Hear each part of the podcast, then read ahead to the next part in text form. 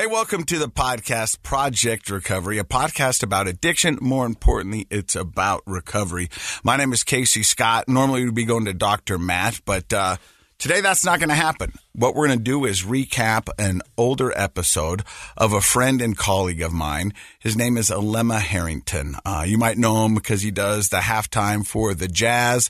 Uh, he's the Mr. Mac guy. Uh, he's been a Utah staple for many, many years who battled substance abuse and addiction and now is doing wonderful things in the world of recovery. And one of the reasons I wanted to bring up uh, Alema's podcast and uh, kind of go over that once again is because when I'm out and about, a lot of people will come up to me and they'll go, Casey, what's with your industry? You know, because, you know, myself having an addiction problem, Alema Harrington, we've had a couple other notable Utah, um, TV personalities battle addiction. We've had Randall Carlisle uh, on the podcast who has battled addiction and is doing wonderful things at Odyssey House. Uh, and they think it's something to do with uh, our industry. And although our industry is fast paced and does lend itself to certain things, I don't think it's an industry problem. I think it's a societal problem. Um, I think that's what it is. And the reason ours addictions and our problems become so noteworthy or talked about is because we've spent the majority of our life in front of the public on TV. And so when we mess up and we battle things, um, that makes the news. Uh, but I don't think it's our industry that makes us an addict.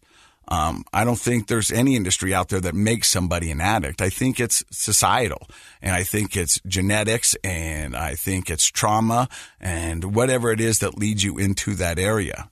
But I wanted to talk a little something about uh, the owners of this podcast, uh, KSL. Here's the thing, uh, and I tell this all the time when I'm out doing uh, live TV interviews. Um, when you do the news and you make the news, that doesn't make the news happy. And that's exactly what I did with my DUI and my wreck and what happened to me. And I knew it was going to be a TV story. So I don't know if I've ever told this on the podcast, but when I got into my accident and I'm laying on the ground, um, sirens are going, smoke is in the air, um, and I knew my life was forever going to be changed. When I got back to my house, I made two calls. One, I called uh, the uni, which is now the Huntsman Mental Health Institute, and said, I need your help. I need to be there. And uh, that's when I checked myself into detox and started my road to recovery. The second call I made to KSL. Um, and I called the news desk and I said, Hey, this is what happened. And uh, I just want to give you guys heads up because it's going to be a big news story. And I need you guys not to be blindsided by it. I think I owe you this. And so I'm telling you this. And after this, you won't be able to talk to me because I'm, I'm going into detox. And the reason I did that was because I knew it was going to be news. I knew it was going to be everywhere. And uh, they took a chance on me. So I didn't want them to be blindsided, like I said. Um, and after that, I thought for sure my career in broadcast and television was going to be over. And lo and behold, three years later, they called me back and they offered me my job. But the unique thing I think about KSL is I knew my undoing was going to be newsworthy.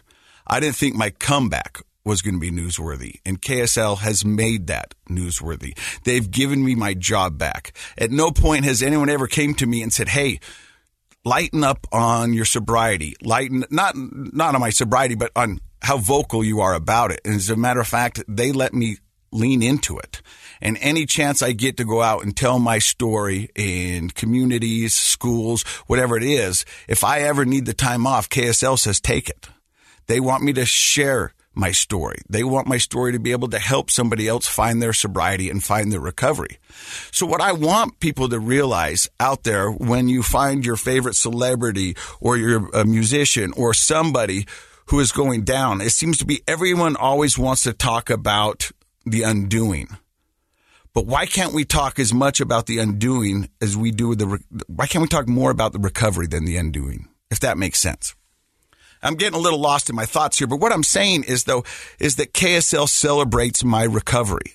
They gave me a second chance and they're giving me the uh, ability to go out and tell my story. So let's be as vocal as we can for those in recovery as we do for those in addiction. Because recovery is what makes it all worth it. It, it, gives you that second chance. And if we can celebrate people's recovery, those who are battling addiction right now might know that there's life after because there is. And life does get better. So when you're listening to uh, Lemma's story today, think of all the wonderful things he's doing now in recovery. And it's because he's sober that he's allowed to do those. So with that, I give you Alema Harrington.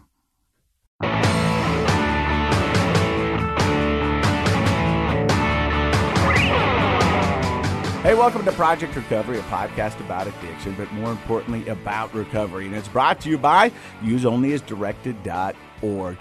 They've got a three part solution speak out, opt out, and of course, throw out. And uh, make sure you talk to your doctor and uh, we want to thank them for all their help. Dr. Matt, how are you? I'm great. How are you doing? Big show today. Lemma Harrington. We're going to get to him in just a Excited. second. But I wanted to talk to you real quick because you came in, you had you kind of disheveled, but your hair was blown back. You got the motorcycle out. Yeah, yeah. Riding the bike today. So, First day out. W- what made you want to do that? Ride the bike? Yeah. Oh, see, if you've been on a motorcycle, you don't ever have to ask that question because it's just, it is such a wonderful, freeing experience to get on two wheels and just cruise a little bit. I can't say that I'm a big biker. I don't go to, you know, the big conventions and all of that, but I love getting out and riding my Honda around. It's a lot of fun. Do you have a shirt that says, if you can read this, my girlfriend fell off? no, but I, I think I'll get one. right? My, my girlfriend doesn't want to ride with me, so it, it would always be applicable, you know. Hey, I- am glad we got Alema here today, and we're going to talk to him in just a second. But I was thinking to myself as I was driving down here. I mean, you know, with all the stuff that's going on right now, with COVID, job insecurity, housing, and, and so much, which seems to be a lot for normies, as we call people who don't have addictions, to deal with. Could you imagine what it's like right now Oh, for yeah. somebody who's also battling an addiction or a family member? Well, we know that the the relapses are up around the country. Uh, substance abuse in general is up. Um, you know, people are turning to what they know, which are some bad habits, to kind of deal with that stress and anxiety. And the, and it's a really tough gig right now to to stay sober. So um, we're happy to be here and highlight some options and ways to help people stay sober during this time. Now, a lot of industries and a lot of businesses are actually down right now, but you said the mental health field Oh. is really having an I'm increase. busy. Yeah, it really is, and I think that that's kind of we've talked about in past shows that maybe the next pandemic's going to be kind of a mental health pandemic. How do we, as a world, adjust to changes in how we work, how we go to school. You know, I talk to parents whose little kids are having meltdowns with all the stress and pressure trying to figure out how to get their schoolwork done online, up to parents who have maybe lost a job or now they're underemployed and they're trying to figure out how to support their family. Um, f- many people reaching out to us on Facebook about their stresses with uh, trying to stay sober or deal with an addiction, substance abuse. Am I addicted? Am I not? But people, I mean, as a joke, people are saying, "Oh, you can start drinking at 10 a.m. now," you know, and and it's like, no, no, no, that's that's that's not. You don't get a free pass. It's not healthy. Um, but I I get that. I get that. The stress and and the boredom, right? That's another thing. Not being able. All the the introverts are ruling the world, but the rest of us that are a little more extroverted and we're not out seeing our buddies and you know shaking hands and doing all that stuff that makes us feel connected. You have to find alternative ways to feel connected. Otherwise, you sort of collapse in on yourself, and and substance abuse can become part of that. And Project Recovery wants to be a resource for you. Of course, you can hit us up on all our social pages. You can email us. And if there's anything we can do, uh, we'd love to be able to help you out. But what we can do is give you another great episode. And today, we're super stoked. Lemma Harrington, how are you, sir? I'm doing so good. And I've been She- trying to- My mom, my mom would say you're doing well. You're not doing good. So let me correct my. I'm doing well. Right. I'm doing well, and I love the you know the intro, Matt, the Dr. Matt that you just gave, and and some insight as to you know what we're dealing with because. Um, as you talked about, Casey, there's normies out there struggling with this, and, and for us that are in that, that world of addiction and dealing with that, you know, you add that layer on top of it, and and it becomes a struggle, and it's it is that. So it's a perfect yeah. storm. I think some people who are in recovery might actually have a little advantage right now because the normies who have never drank every day and done those sorts of things, you know, that they're they're starting down a path that that could be very destructive. So Yeah. if, you, if you have a little bit of time of sobriety under your belt, man, maybe maybe it's an advantage. I don't know. Hey, I want to start out by saying because you probably get this a lot. I got it quite a bit when I was first into the recovery world. Is Alema Harrington? How did that happen to him? I mean, he was a superstar in football, a graduate, a TV guy. How, how did this Yeah. happen to you? You, not not you. I, that doesn't happen to people like you. but then I want to go back and go, really? Let's go, Jack. You know, Yeah. uh, you know, all the celebrities, Ben Affleck. I mean, Yeah. Every- but yeah, addiction does not discriminate. No, it doesn't. And and I was one of those guys that that got a you know two. I, I guess in in some cases because I work as a substance use disorder counselor now, so I I see all kinds of different clients and cases that, that come my way. And a lot of people start very early, like 13, 14 years old, right? I was one of 'em. Um, and I wasn't in that category. I was the guy that grew, you know, born and raised in Hawaii and, and was one of the few, you know, LDS population is smaller. It's still large, but it's smaller there. And so you're kind of a little bit different and, and people know like, oh, that's the Mormon kid and that kind of thing. You can't So play don't on drink. Sundays. Right, yeah. And can't play on Sundays. And so, you know, I experimented a little bit in my high school days, but not not really anything that was you know over the top. I didn't really like weed when I first tried it, and um, alcohol you know tasted terrible, and so it wasn't until my senior year in high school that I started to kind of do that senior party thing a little bit, and I, I you know found that wow, I kind of like this and and the social ease that I have because in spite of being you know a uh, somewhat popular person i still had this social anxiety right? And then then the, the alcohol man beer really helped that a lot. And so then i ended up at byu and i thought well i'll go to byu nobody drinks there um, and nobody does drugs there. And, uh, Former and, BYU yeah, grad. and we I know laugh that's because not we true, know the yeah. reality of there. There, you know, to just- some degree, there's like an entire underground, or at least when I was there in the '80s, right? Oh. Yeah. There's this entire underground movement that is rebelling against right the the what would be con- considered LDS social norms, Like a counterculture. Right. Didn't Jim McMahon go to BYU? yes, he did. in fact, it's funny because I, my father, who was an entertainer in Hawaii and and uh, had a, a, a show in Hawaii for many years, he he befriended Jim McMahon when Jim was had just gone to the Bears, had been drafted. And so when, when Jim McMahon found out that my brother and I had committed to BYU, he was down on his he was on his honeymoon in Hawaii, and so he told tells my dad, tell the boys to come over and visit with me. So we go over this really plush hotel, and he's in there. He's got he's got a, a, a cooler with beer in it in his hotel, right? Yeah. and so you know he's kicked back and he tells us these stories about his experience at BYU and how you know people didn't understand him and they were kind of jerks to him. He was the Catholic kid from Roy and and uh, so we got kind of a um, you know a preview uh, of what that might end up looking like. But even for me going to BYU, I still like I didn't think I was gonna I didn't consider myself a partier. I remember being on my recruiting trip at BYU and there were guys that were partying and and I wasn't. I wasn't part of that group at that time. And so it wasn't until like, you know, I started at, you know, going to school at BYU and the first time that that um, I was prescribed uh, a narcotic, a an opiate, was at BYU, and I had plenty of injuries as a high school football player and, and athlete, but never once had I been prescribed an opiate. And so I remember being in John Hall at Helaman Halls and uh, coming back from the training room after practice with a little manila envelope that had my medications in it. At that time, you'd go see the doctor.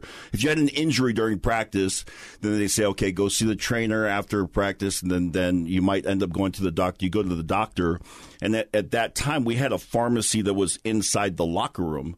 So where the locker room was and the doctor's office was in the training room, you would go see the doctor. They would give you a prescription, or they would just let the pharmacist know. You'd walk over to the next, like the next door over, and that was the pharmacy, and they would give you your medication for the day. And it wasn't always narcotics. I mean, I want to be clear that it wasn't like that. So that's where you got all your dope. um, but that was the first time I was prescribed, and I had a Percocet. I was given Percocet and Soma. For those who don't know what Percocet is an opiate. Soma is is a pretty powerful muscle relaxer, Mm-hmm. um, and I'm it's it's a.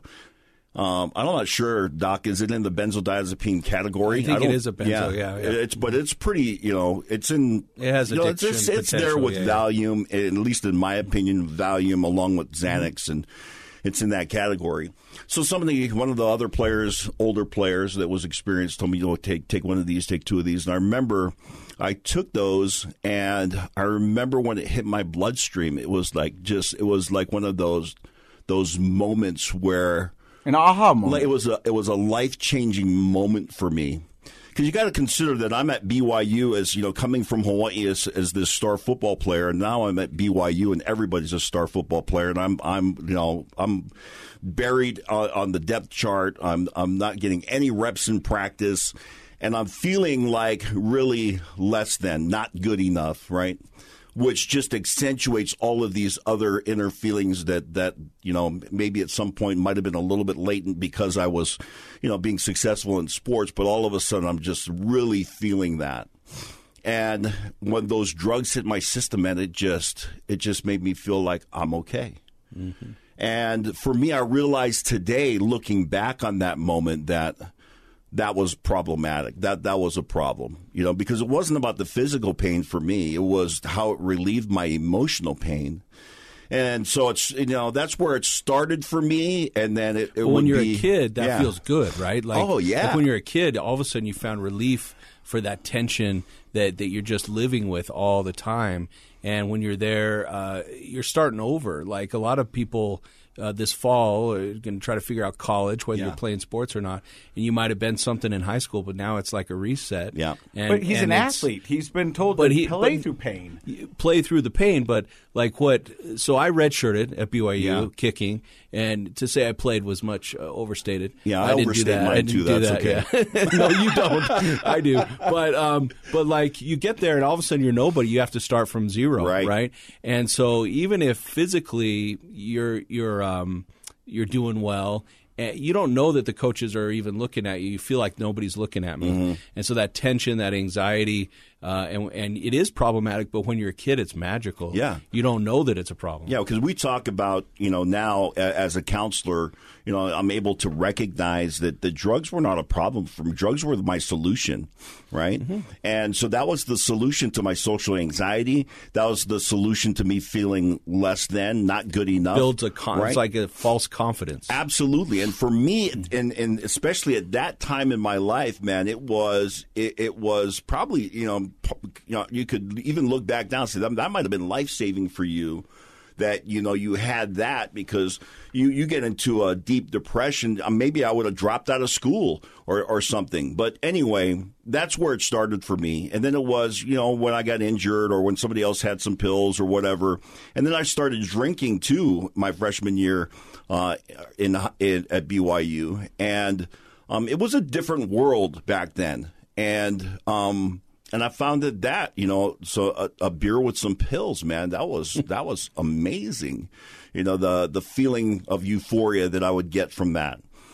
And um, so it continued, and, and eventually, by the time you know I get to my senior season at BYU, it's, it has spiraled completely out of control. And somehow I graduated.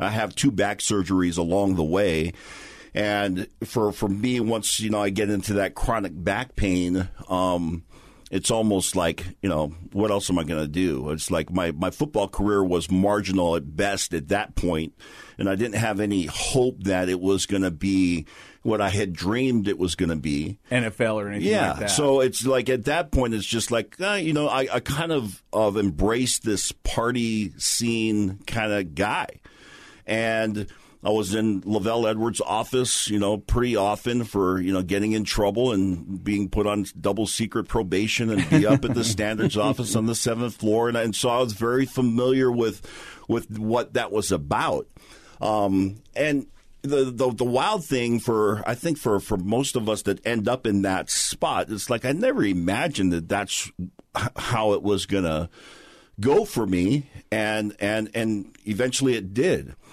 In the end of my my senior season at, at BYU, um, I had picked up my scholarship a year l- late because of the the missions at that time had gone from from two years to a year and a half. A bunch of guys came back.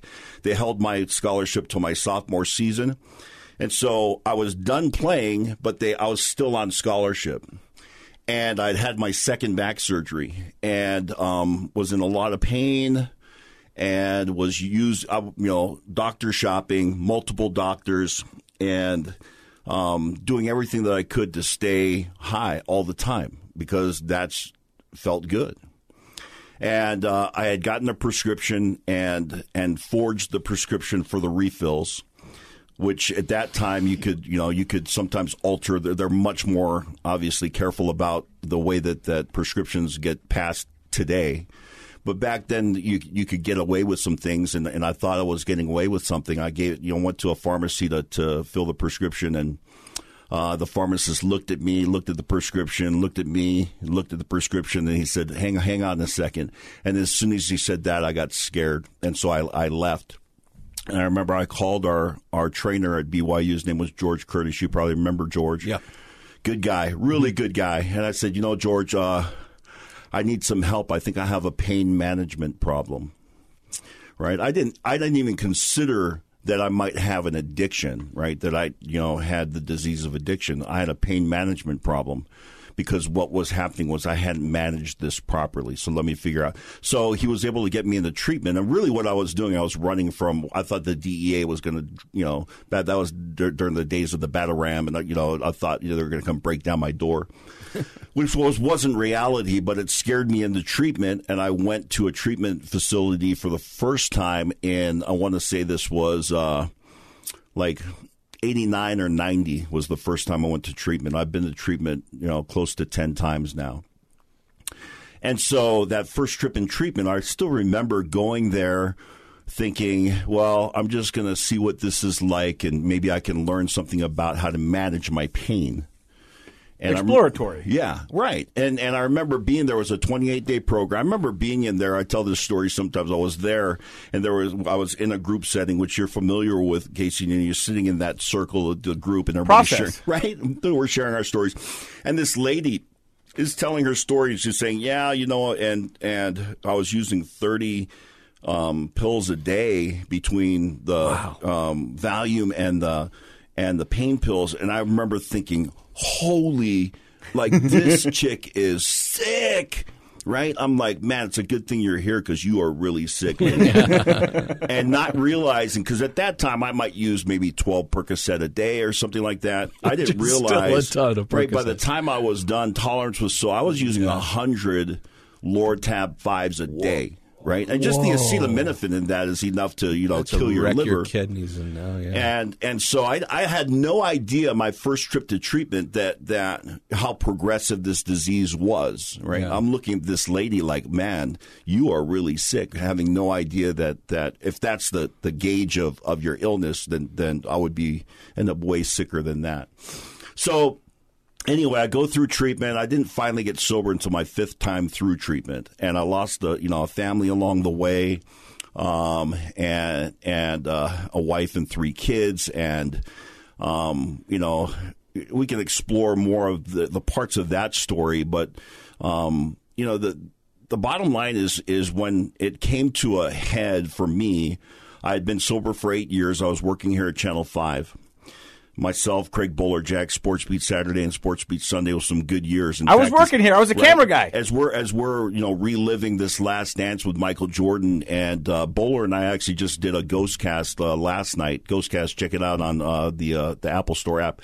But um, as we did that last night, you know, reflecting on what an amazing time for sports that was, right? And, and we for were just Utah. riding riding the crest right? BYU goes to to the Cotton Bowl, and you know, University of Utah basketball was in the Final Four in the championship game, and we're just we are just living the dream. 2002, the Olympics come here, um, but something happened. Craig Bolerjack left Channel Five. And the assumption, at least for me, was okay. They're going to promote me to the weekday sports anchor. You're the heir apparent, right? I'm the heir apparent. That didn't happen and they they say in in recovery, uh, you know, that resentment is the number one offender. It destroys more alcoholics than anything else. And for me, I picked up a resentment, right, towards the person they hired instead of me, which was Tom Kirkland. Pretty open about that now. Tom Kirkland, the station, people in general, God. It's like this is not fair.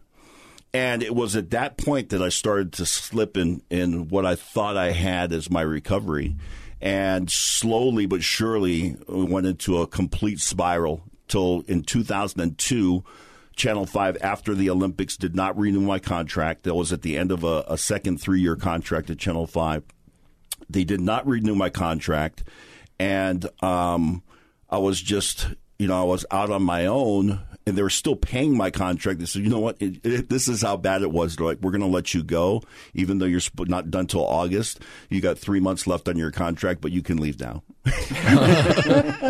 and the crazy thing, you know, is that they, there was never anything said about my drug use. And I was having, you know, uh, ordering drugs over the internet through pharmacies and having it delivered here to Channel 5. Wow. Right? And and you know, in the, the dressing rooms downstairs in my locker, I had lines of cocaine and OxyContin lined up. And, and I mean, I was a freaking mess. I was a mess. But there was never any mention of that. They just, you know, kind of nobody ever quietly let me go. Nobody ever confronted right? you nobody about that. Nobody ever confronted me about it. At least not that I can remember. And it's possible they did, and I didn't know it because I was so wasted. But um, you know, it was it was wild because that was during the during the Olympics, and we have you know Bob Costas in the building, and I'm back in the locker room. We're in the dressing room doing lines of, of coke and and and oxycontin just to get right. You know, I'm not getting high at that point. I'm just getting straight. And uh, so eventually, I end up back in treatment in 2002, and discovered something very, um, for me, important in my recovery today and what I discovered was the people that had stayed sober, I'd gone to that treatment center 10 years prior to that in 92 mm-hmm. and got sober for eight years, got the job at Channel 5. Life was good. And then I go through this relapse. So, aside from the resentment, which I touched on already, understanding how critical that is, not to have that in my in, in your life. They say you know, resentment, the, the, the way that it affects us, especially as alcoholics and addicts. For me, I recognize today that, that God, this light in my life is, is, that's what keeps me sober. I'm not capable of not drinking. I'm not. But God does that for me every day. So if I lose God, then then I'm doomed. Like, because if it, if I'm left to my own means, I'm going to drink again. I'm going to use again. And with resentment, it says, when harboring such feelings, we shut ourselves off from the sunlight of the Spirit and we drink again. And for us to drink is to die. This is what Bill W. wrote in the Big Book of Alcoholics Anonymous and just beautifully scripted. And so I get back to treatment and I realize the importance of like, dude, you can't be picking up resentments. Like, you got to have an outlet to let that go. And then, secondly, the thing that I discovered the, the guys that were still there that were sober, and there was you know more than a handful of them, and and it was a large facility that I had gone through in Hawaii, and they continued to work with other alcoholics and addicts. And the community, I, yeah, the the community, whether they were the chair of their their AA, um, you know, the, their their their uh, their chapter, or or or you know, some of them were counselors, you know, had gone back and, and become counselors, or they were working, you know, as coaches, uh, you know, addiction coaches, or working on the facility. And, and I recognized at that point, like that was the biggest difference. I thought I was active in church. I was like the elders quorum president. I was that kind of stuff, right? Mm-hmm. Um, and I thought, okay, yeah, I'm I'm doing the spiritual thing, but I wasn't.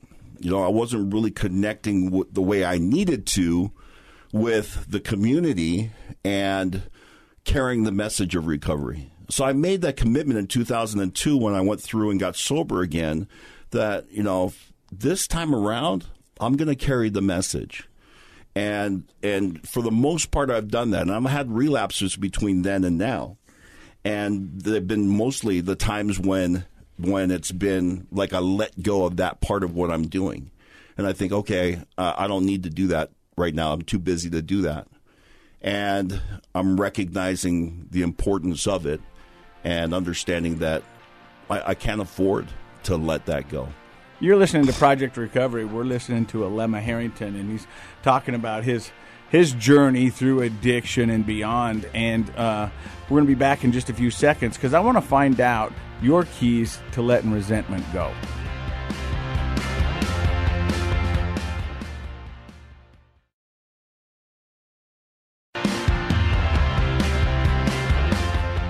You know that what for me, I, I think I've got a lot of resentment, and, and still I haven't processed a lot of that information because, to be honest with you, Doctor Matt, I just don't know if I'm ready right now for it, and and and I don't know if it's something that you need to rush into. But it sounds like you know through all your stories, you know, losing a wife, you know, kids, and, and, you said you were open to talk about this. I mean, how are some of, how do you let go of some yeah. of these resentments? I don't, I mean, is it a process? Is it a, you know, the, the interesting thing for, for me it, is you look at the, the 12 step pro- program, let's say, and Dr. Matt, and, you know, clients that you will work with, you know, patients that come in, it is a, uh, you know, a step at a time process is something you work towards. You can't get over the resentment just by saying, oh, you know, I'm over it.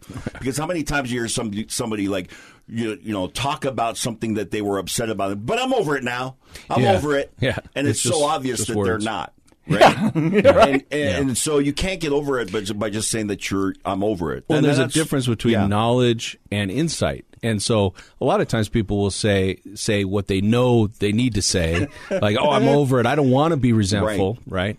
But they haven't really deepened their understanding of who they are and that situation and the other relationships and really developed an insight which is powerful and then mm-hmm. you can let it go but it is definitely a process yeah. and it's hard and i think that's why most people avoid doing it here's one of the, one of the things casey that, that, that was helpful for me was and i talked about this to, earlier today i did uh, did group at our, Ardu this morning down in provo and talking with our clients about about resentment and letting go and and having you know how resent, resentment is just like drugs and alcohol you know um, I don't. It's an emotional I yeah, poison. I didn't use I didn't use drugs and alcohol because it sucked.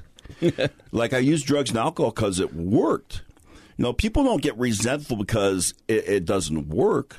They they they do it because it's some some some it's soothing in, some way. Like it makes me and, and there's plenty well, of chemicals that are released mm-hmm. in the mm-hmm. process. Anger, that yes, yeah. that are intoxicating chemicals. Absolutely, absolutely. So it's easy to become really uh, addicted to just that that anger. And resentment is is this this reoccurring resilient type of anger. You know, when I talk about resentment, I use the example where I was talking to a guy and, and I was in treatment talking to the guy at breakfast and, and he sat down. He was so pissed. I'm like, dude, what's going on? He's like, man, that John, like he was just going off about John. He's like, man, telling me this whole thing about what John had did. And I'm like, man, like what are you going to do about it? It's wow, there's nothing I can do about it. It's like, like John is sitting right there, dude. He's was at the next table, and he's going, no, not that John. And it's like, well, what John are you talking about? I said, well, you don't know.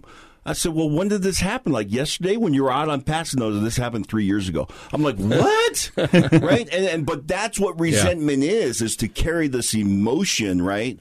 uh, of like it just happened, and and we become kind of like uh, addicted to that. Like it's sort of an empowering feeling, right? right? Yeah. So for for me, it was realizing that I couldn't get over that just by, as you said, Doctor Matt, just saying like you know I'm over it. Um, it was a process, and then there was a recognition that came there, similar to my recognition with drugs and alcohol, was that I might not be capable of doing this on my own.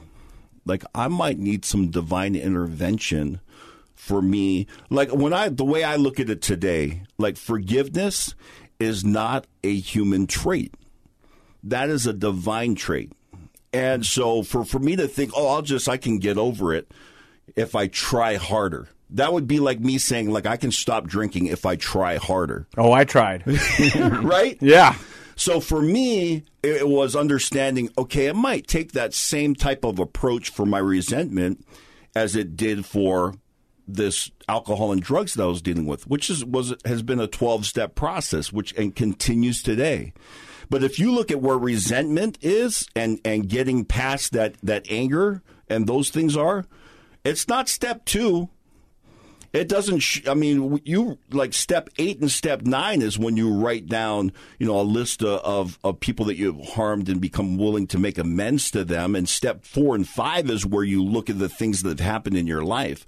But uh, you know, that's uh, that's not in the be- There's a lot of spiritual work that has to be done to get to that point. At least that has been my experience. And so it's understanding, Casey, for for me, it's like I might not be able to get over this on my own like I might need God's help for this. And then that opens the door for a lot of you know solutions and power to start to flow through. And that's the difference between trying harder and letting go. Yeah. Right.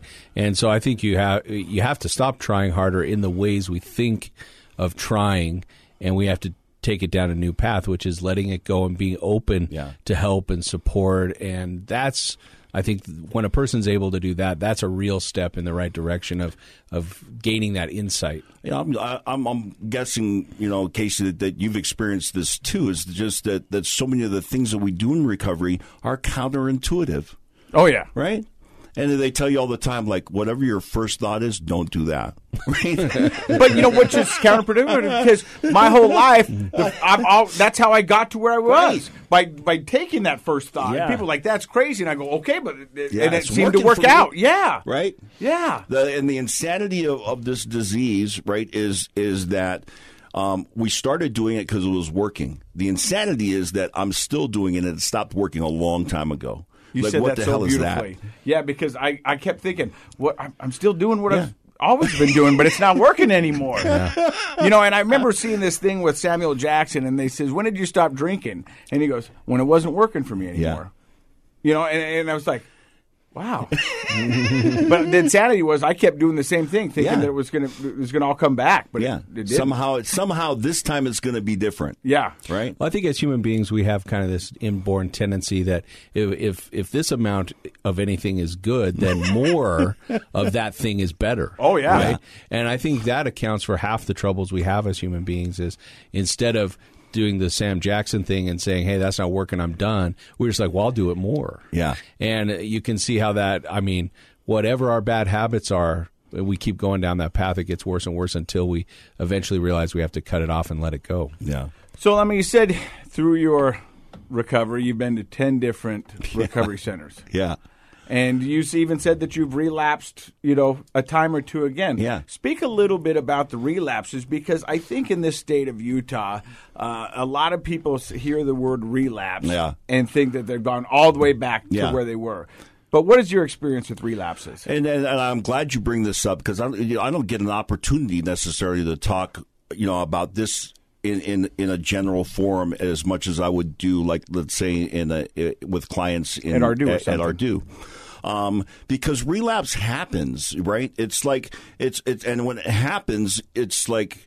I remember as a counselor finally getting a different perspective on it when somebody relapsed, and I was like, okay, Whereas opposed to like when I relapse, it's like, oh my gosh, like what am I doing? What have I done? It's like when it's realizing like we're dealing with the disease. Nobody gets mad at cancer patients when their cancer comes back, right? And nobody goes like, you didn't chemo hard enough. It's like that, that's your like, what's wrong with you, right? But we do that all the time with people that deal with the disease of addiction. So for me, it's like anytime that that that you know I pick up anger and resentment. I let that fester, or the you know the the times when when I, I just you know start to minimize and justify, which all happens when I'm letting go of my connection with divine, because that's where the power to to overcome all of these you know these defects of character to come from is from that power that is is given by God for me, and so you know, for for me, it's like slipping into. Well, I think that maybe I can use a little bit, right? And and fortunately for me today, I've been in. You know, the the the last major relapse I had was seven years ago, and for for for me looking back on that, I thought maybe I can drink a little bit. You know, I was going through a rough time emotionally, and and I, I thought I'd like like I need some kind of relief, and I, I wasn't finding it, and I wasn't really exercising my program and and and looking for that solution in a spiritual sense, and so all of a sudden the the wild thing is that that like alcohol made sense. like I can drink a little bit, and so you know I I, I, drank a little bit, and I thought, wow, I drank a little bit and it was okay, right? Maybe I can drink some more. And this is the way the alcoholic and addicted brain works, right? It starts to justify. It's just trying to minimize it enough to get it back into your system. And then for, you know, as I understand the disease of addiction, that's when the chemical reaction happens in the body of the alcoholic and the addict. Once I put that, those chemicals in my body, it triggers my midbrain, my amygdala, and it fires up and it says, we need more of that or we're going to die. Um, and I, and then I lose agency. I lose control over where it goes from there. But I was fortunate enough to have enough understanding about the disease at that time that, and I had good people around me that I was able to get into a day treatment and I could go to outpatient therapy and get some help. And so I was able to do that, get back on track. Then, you know, had another slip, you know, and, and able to identify it immediately. Sometimes not immediately, maybe after a week or two. It's like, okay, this is, this is not working. Yeah. But still having enough clarity to, to understand that, you know, I need I need to, to reach out for help. And that to me, Casey has been the, the key, one of the, the main messages that, that I try to share today. It's like, dude, if you relapse or if you've used, man, okay. But but let's just deal with that. And I still can think of when I, you know, got sober, thinking I'm not going to tell anybody till I have five years again, because I was embarrassed that I only had six months, or I'm embarrassed that I only have one year, right? And today I recognize what nonsense that is. There's still a part of my ego and pride that's like, ah, man, it like it hurts. You're an athlete. I'm going Right. to recover better than anybody. Yeah, and, and I don't I want I don't want anybody to know that I that I had you know a moment of weakness and failure. Like what what will people say? Like they heard me speak about the power of recovery, and, and then I then I screw up. You know, it's like the Macklemore song, which is so Starting over. freaking on point, man. I remember hearing that song, just Getting tears, chills man. going- just- He's my singing what I'm oh, thinking. my gosh, the the power of of that, you know, for those of us that have been there, and it's like, what do I do? Like, what do I do? And so, you know, part of the message is what you do is you reach out. Reach out to somebody, talk to them. I have people in my life. Christian Smith, who's been on the show before, a good, great friend of mine. Great LDS guy. Yeah. He swore the most on this Yeah. podcast out of anybody. Yeah, He's got the record. You gotta love him. You I was like, he's- I you're was the- like, are you sure you're, you're, LDS? You're classic LDS crack addict. It's the Yeah. best. And so, you know, I that that was a breakthrough for me was was having him in my, in my life because he provided this kind of this this space of safety, right? That I could reach out to him and be honest because that that's hard. You know, it's hard to to to be vulnerable and let down that wall and say, "Man, I'm struggling." Well, don't you think that's because so many people out there, somebody like Christian would would understand you, but Yes. so many people out there have that preconceived notion of what an addict is. They don't understand that it's a disease. They're judgmental. Isn't that still? I don't. Don't you think that's why people are like, and I don't want to let anybody know I'm struggling. And there's still people to this day. I have people in my life that don't believe this is a disease Yeah. and think that it, that's a, a moral failure or a weakness or or like you like The try harder yeah, It's like how how could you Yeah. like how could you go back and use again? Oh, I've had that Right? conversation with people. And it's like, well, l- let me tell you how you could, Mm-hmm. right?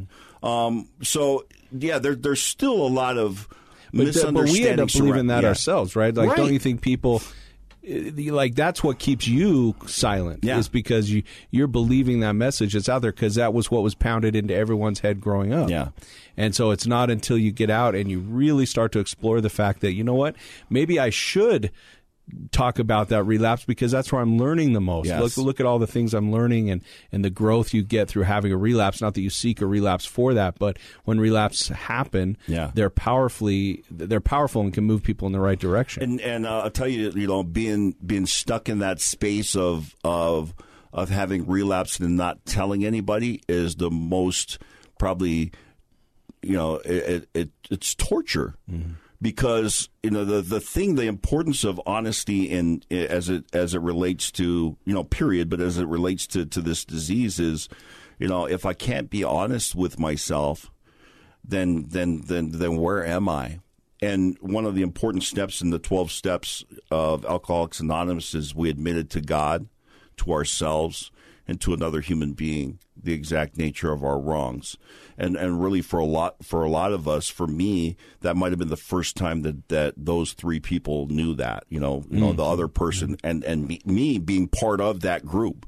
And most of the time, it's us being part of that group. Yes. Most everybody around us know or have an idea. But I remember the first time that I was honest with myself. Yeah. I remember when I was up at the detox at uni and I had to come down and go to a 12 step meeting. And that was the first time. And I've never been to one. And it was my first time I stood up and I said, My name is Casey Scott and I'm an alcoholic. Yeah. and it was probably one of the most freeing things. You know, everyone, my friends, my family, they all knew. Yeah. You know, I mean, I Yeah, wasn't, like- I, wasn't very good at hiding it. Everybody else had diagnosed you a long time ago. You know, right? but but for me to stand up and say it about myself, I mean, it was like, oh, Yeah, it's huge, and and for for me, you know, one of the one of the the the groups that I get the I have the the, the honor and pleasure of doing is a step one group. Step one is admitting that we're powerless over alcohol or our lives have become unmanageable. Most of that seems like that's pretty self evident by the time you end up in treatment. Yeah. But the truth is that even you know for for you know being in that first part of, tr- I'm still not willing to admit. You know, the big book says we have to fully concede to our innermost selves that we're. I mean, that's a lot of depth right there to our innermost selves that we were alcoholic. well, think about it. You said it when you first went to that first rehab. You Yeah. were sitting in there, and the lady who was doing thirty, Yeah. she was sick. Yeah, you're in the exact same class I'm not as like her, that. but you're not her. I'm not one of them. Yeah, exactly. And I think that's the the part that that many of us I struggled with, and I witnessed this when guys are going through their step one, and I and I feel their pain because because it's so hard. Because I have to admit that that I have done these things to my kids. Right? And to me, I'm like, I can't be that guy. I can't be that guy. I don't care what I have to do. I cannot be that guy. And the truth is that, that I have to own that I'm that guy. And and I watch guys go through that process. I'm like, please, man, just just let it go and say I'm that guy. Because none of us want to be that guy, but but I'm that guy. Casey, I'm that freaking guy. And and until I got there, then I was was unable to really move past that. Oh, excuse me. I, you're getting emotional, and and I, that was the toughest thing for me. I've got three kids, and I had to admit that I was that guy.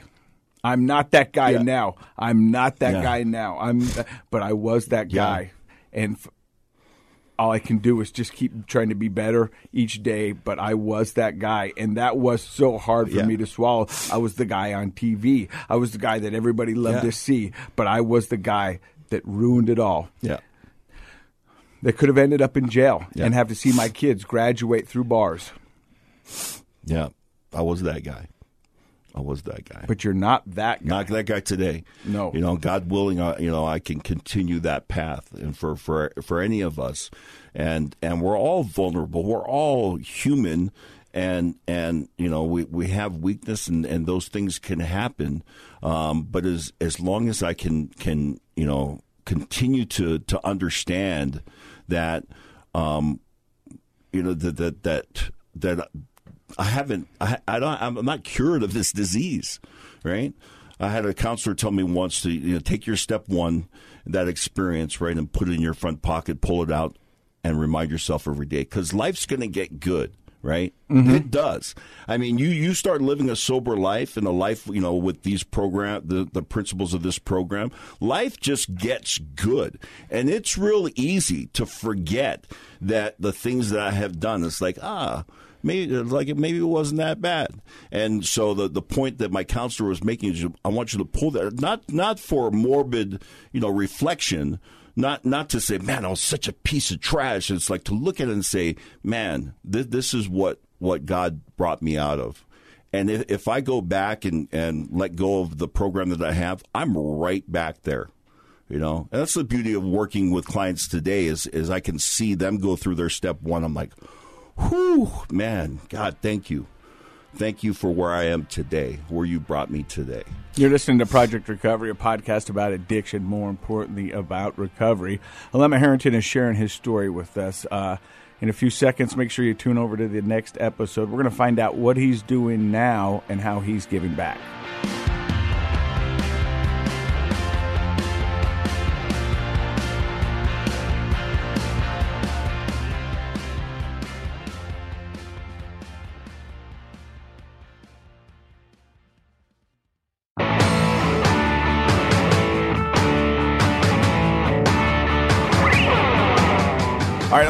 I want to be honest with you. You have been so open and honest with us. Some of your insights, some of your stories have been just so amazing. What has recovery given you thus far? Wow, I, I mean, uh, the recovery has just given me me a life, um, and the the blessing for for me today is that let, let's be honest. Like I I I live a dream. Um, uh, you know, I'm fortunate to, to be able to travel with, with my wife and kids. My wife is an avid traveler, and, and we, we go all over the, the world, really. And uh, and then I have two of the best jobs that you could ask for. I work for the Utah Jazz um, as pre, half, and post game uh, you know host and you know in in my business on the sports side of it like that's the pinnacle like if you can work for the jazz i mean that that's as almost as big as it gets and so I get to do that, and in spite of the fact that we're in this, this you know, COVID quarantine, but we're we're moving out of it. We're hopeful that we'll have you know some part of a season here this year uh, and playoffs and and whatnot. But then on the other side, I get to work in recovery.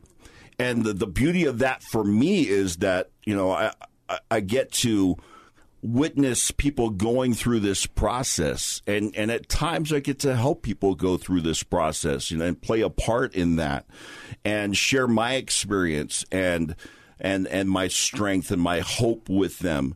One of the things that that as you know Casey you know as, as we go through what we do now is the fact that I've been there is a huge asset today.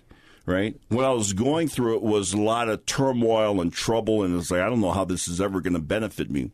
But today, when I meet with a client and they're talking about the stuff that they did and how they took, you know, the money that was supposed to go for the kids to buy some clothes and I spent it on dope or, you know, the different things. It's like, when they're talking about that, I'm like, yep, I did that.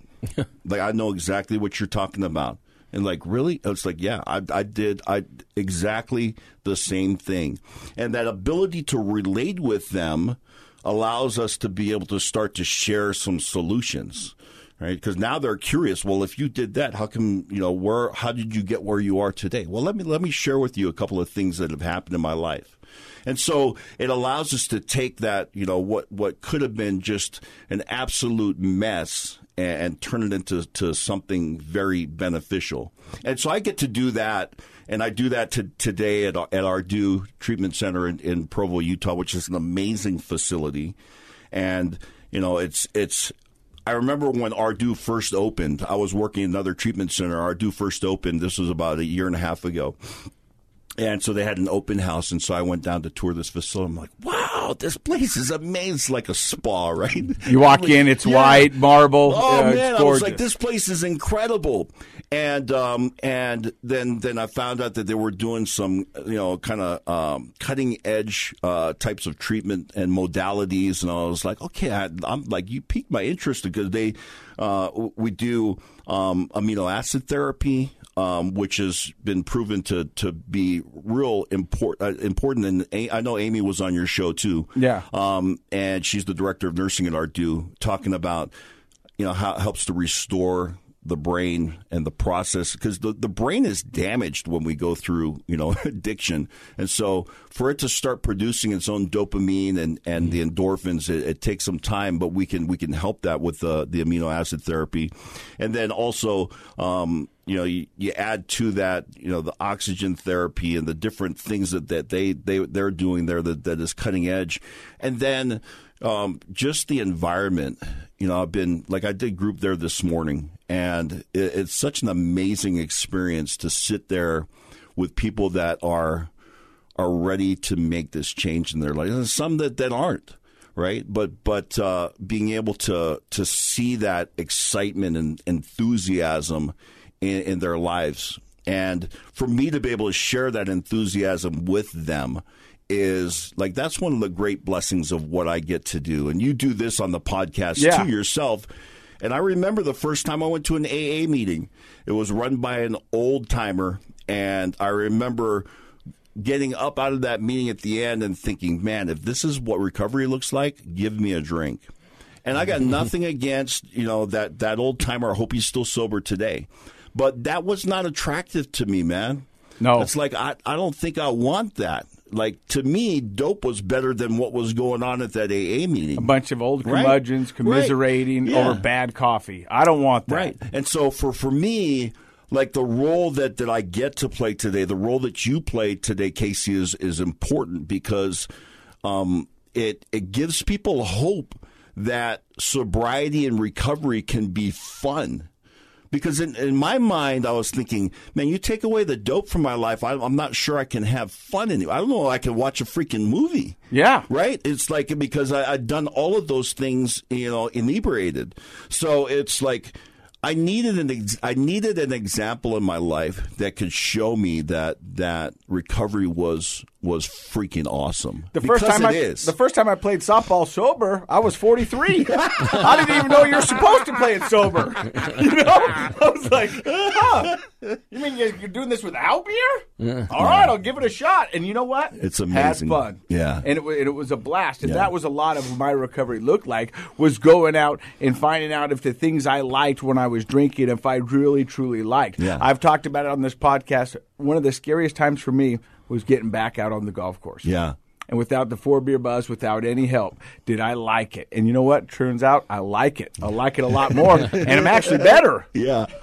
Yeah. Imagine that. Yeah, right. Imagine that. And so, but I think that's what's so powerful about this podcast and your story and your willingness to come on and share it is that recovery is possible. Yeah. And sometimes, as addicts, the only thing we have before we go in is hope. Yeah. And that's what I like to say we're dealing on this podcast is we're giving people hope. I got to tell you, so I, I did group this morning right at, at Ardu, and I'm, I was leaving the facility, and so I'm walking out through through our, our main entrance, and I walk out, and uh, um, and there was a, a car parked right there in, in kind of the receiving area, and there was a brother in there, and and looking just like like just scared, and I remember thinking, oh my man. You, you you have no idea what, what's in front of you, man. It's gonna be awesome. And I, so I had a chance to just spend a minute with him and, and tell him, man, I'm so glad you're here. Because some of us don't make it here. You know, a lot of us die along the way, and we don't need that. So, you know, his wife was there dropping him off and, you know, thanked her and told my brother, I said, I'll see you, I'll be back next week to do group, and I look forward to seeing you. And just giving him the assurance, like, you're in the right place and, and this this is going to be good, man. It's going to be good, and and I'm you know I'm grateful for for those that that sh- carried that message for me, because there were times when the when I was didn't have a whole lot of hope, right? Yeah. and uh, and I needed some encouragement, and um, you know we get to to provide that for for some people today. I mean, I, I heard him talking about, you know, with, with the person sitting there. Yeah.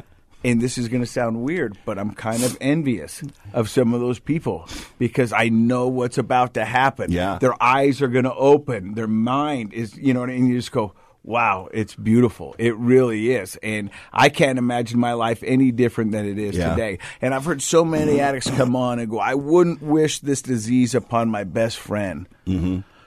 but I would not change a thing right now in my life. You know, which is seems you know seems so weird because so many thing, bad things have happened. But where I'm living and what I'm doing right now is so beautiful Yeah. that I don't know if I'd be willing to give that all up. Yeah, and it's and really it's a byproduct or a result of what we'd been through. Because I'm I'm the kind of stubborn guy that would not have accepted this this spiritual solution unless it was the only option I had left. Amen. And, and that doesn't mean that I wasn't like a religious guy. I, you know, I consider myself to be that. But to, to live this type of life, I'm like, eh, what are my other options? Like, is there something else? So, Is there something else on the menu? yeah. For me, Um, and for those of us that are out there that are stubborn like that, um, sometimes we, we don't choose this until it is the only option left. Dr. Matt, what do you think about today's episode? Oh, it's, it's, you guys are like energy. You're like energizer bunnies here in the room, you know. And actually, I I'm sitting here absorbing your energy and listening to you guys talk, and and and I love Casey's optimism, and you have the same sort of personality, and and that's what people need. That's what people need: optimism and hope have been researched and any program that is just infused with that loving optimistic attitude it, it has a chance to be successful for people and so i'm grateful that you guys uh, have turned your lives around and you're returning that energy to people um, i think for the listeners today Alema, i'd love them to take away one Yeah. thing and that is you've mentioned so many times that the spiritual connection of yours is key Yeah. what's one thing you do every day that helps you keep that connection. the the biggest the, the the people ask the questions like you know what's the key to to this program? The key is humility. Well how do you stay humble? And the answer to that is gratitude. There you go. and so for me like as a as an opiate addict um you know the withdrawal is is is horrific right? And so i can think of all the days that i woke up dope sick and needing, you know, not not wanting to use as much as having to use. I got no choice.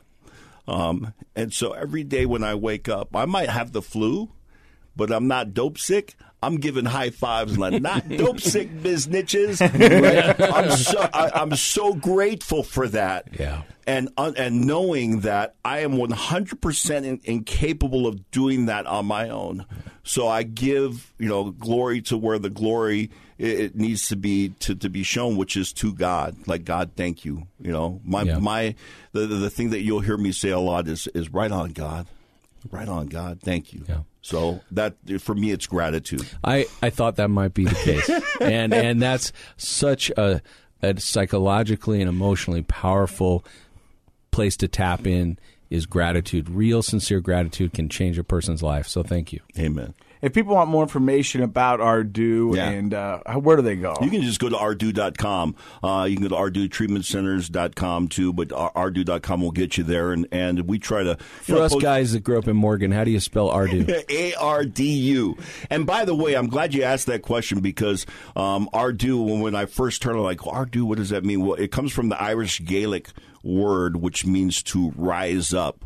And so I love, you know, uh, the the concept of of, of what Ardu, what we do at Ardu. It's it's a beautiful thing, and uh, we're in Provo, Utah, and um, um, we would love to, you know, anybody that's looking for from some support, some help. but you uh, guys aren't just out. a recovery center; you're also a detox facility Yes. as well, In and so that's unique. Yeah, the, the, one of the beautiful things about what we do at Ardu is we do medical uh, treatment, you know, for detox, medical assistant treatment. Which for for those that that are like, well, why don't you just go and you just dry out? It's not that easy. In fact, you It know, can for be me, dangerous. Like I'd make it two days before I was like really on the run, and I'd steal the keys and and I'd be down at, at you know Pioneer Park buying dope. That's back when you could buy dope down there.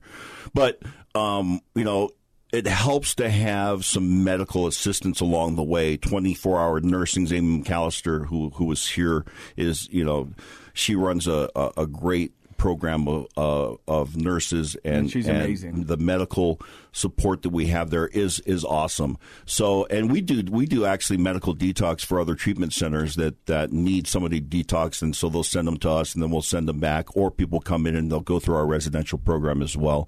But yeah, but thanks for letting me or reminding me to point that out is that the the medically assisted detox is critical for alcohol. You can die, Right. You know, and Seizures. benzos too. Um, and, and so, um, you know, the, the importance of, of understanding that there is help and you can do that. For me, that was one of the scarier things. It's like, I can't stop using them. I'm going to get so sick. We've had so many people on the podcast said I was I'd rather die than get dope sick.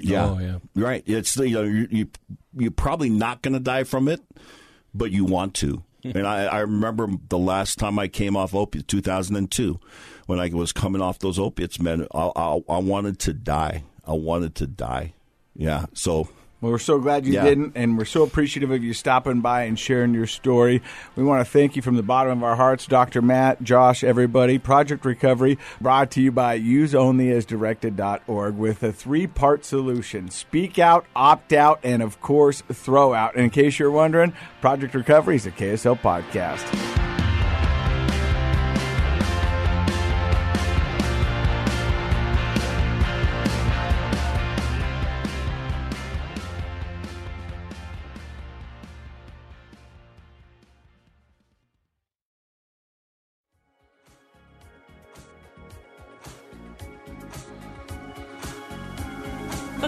Contents of this program are for informational purposes only. The program is not intended to be a substitute for professional medical advice, diagnosis, or treatment. Always seek the advice of your physician, licensed therapist, or other qualified health provider with any questions you may have regarding a medical condition. Never disregard professional medical advice or delay in seeking it because of something you've heard on this program. KSL does not recommend or endorse any specific tests, physicians, products, procedures, opinions, or other information that may be mentioned on the program. Reliance on any information provided on the program is solely at your own risk.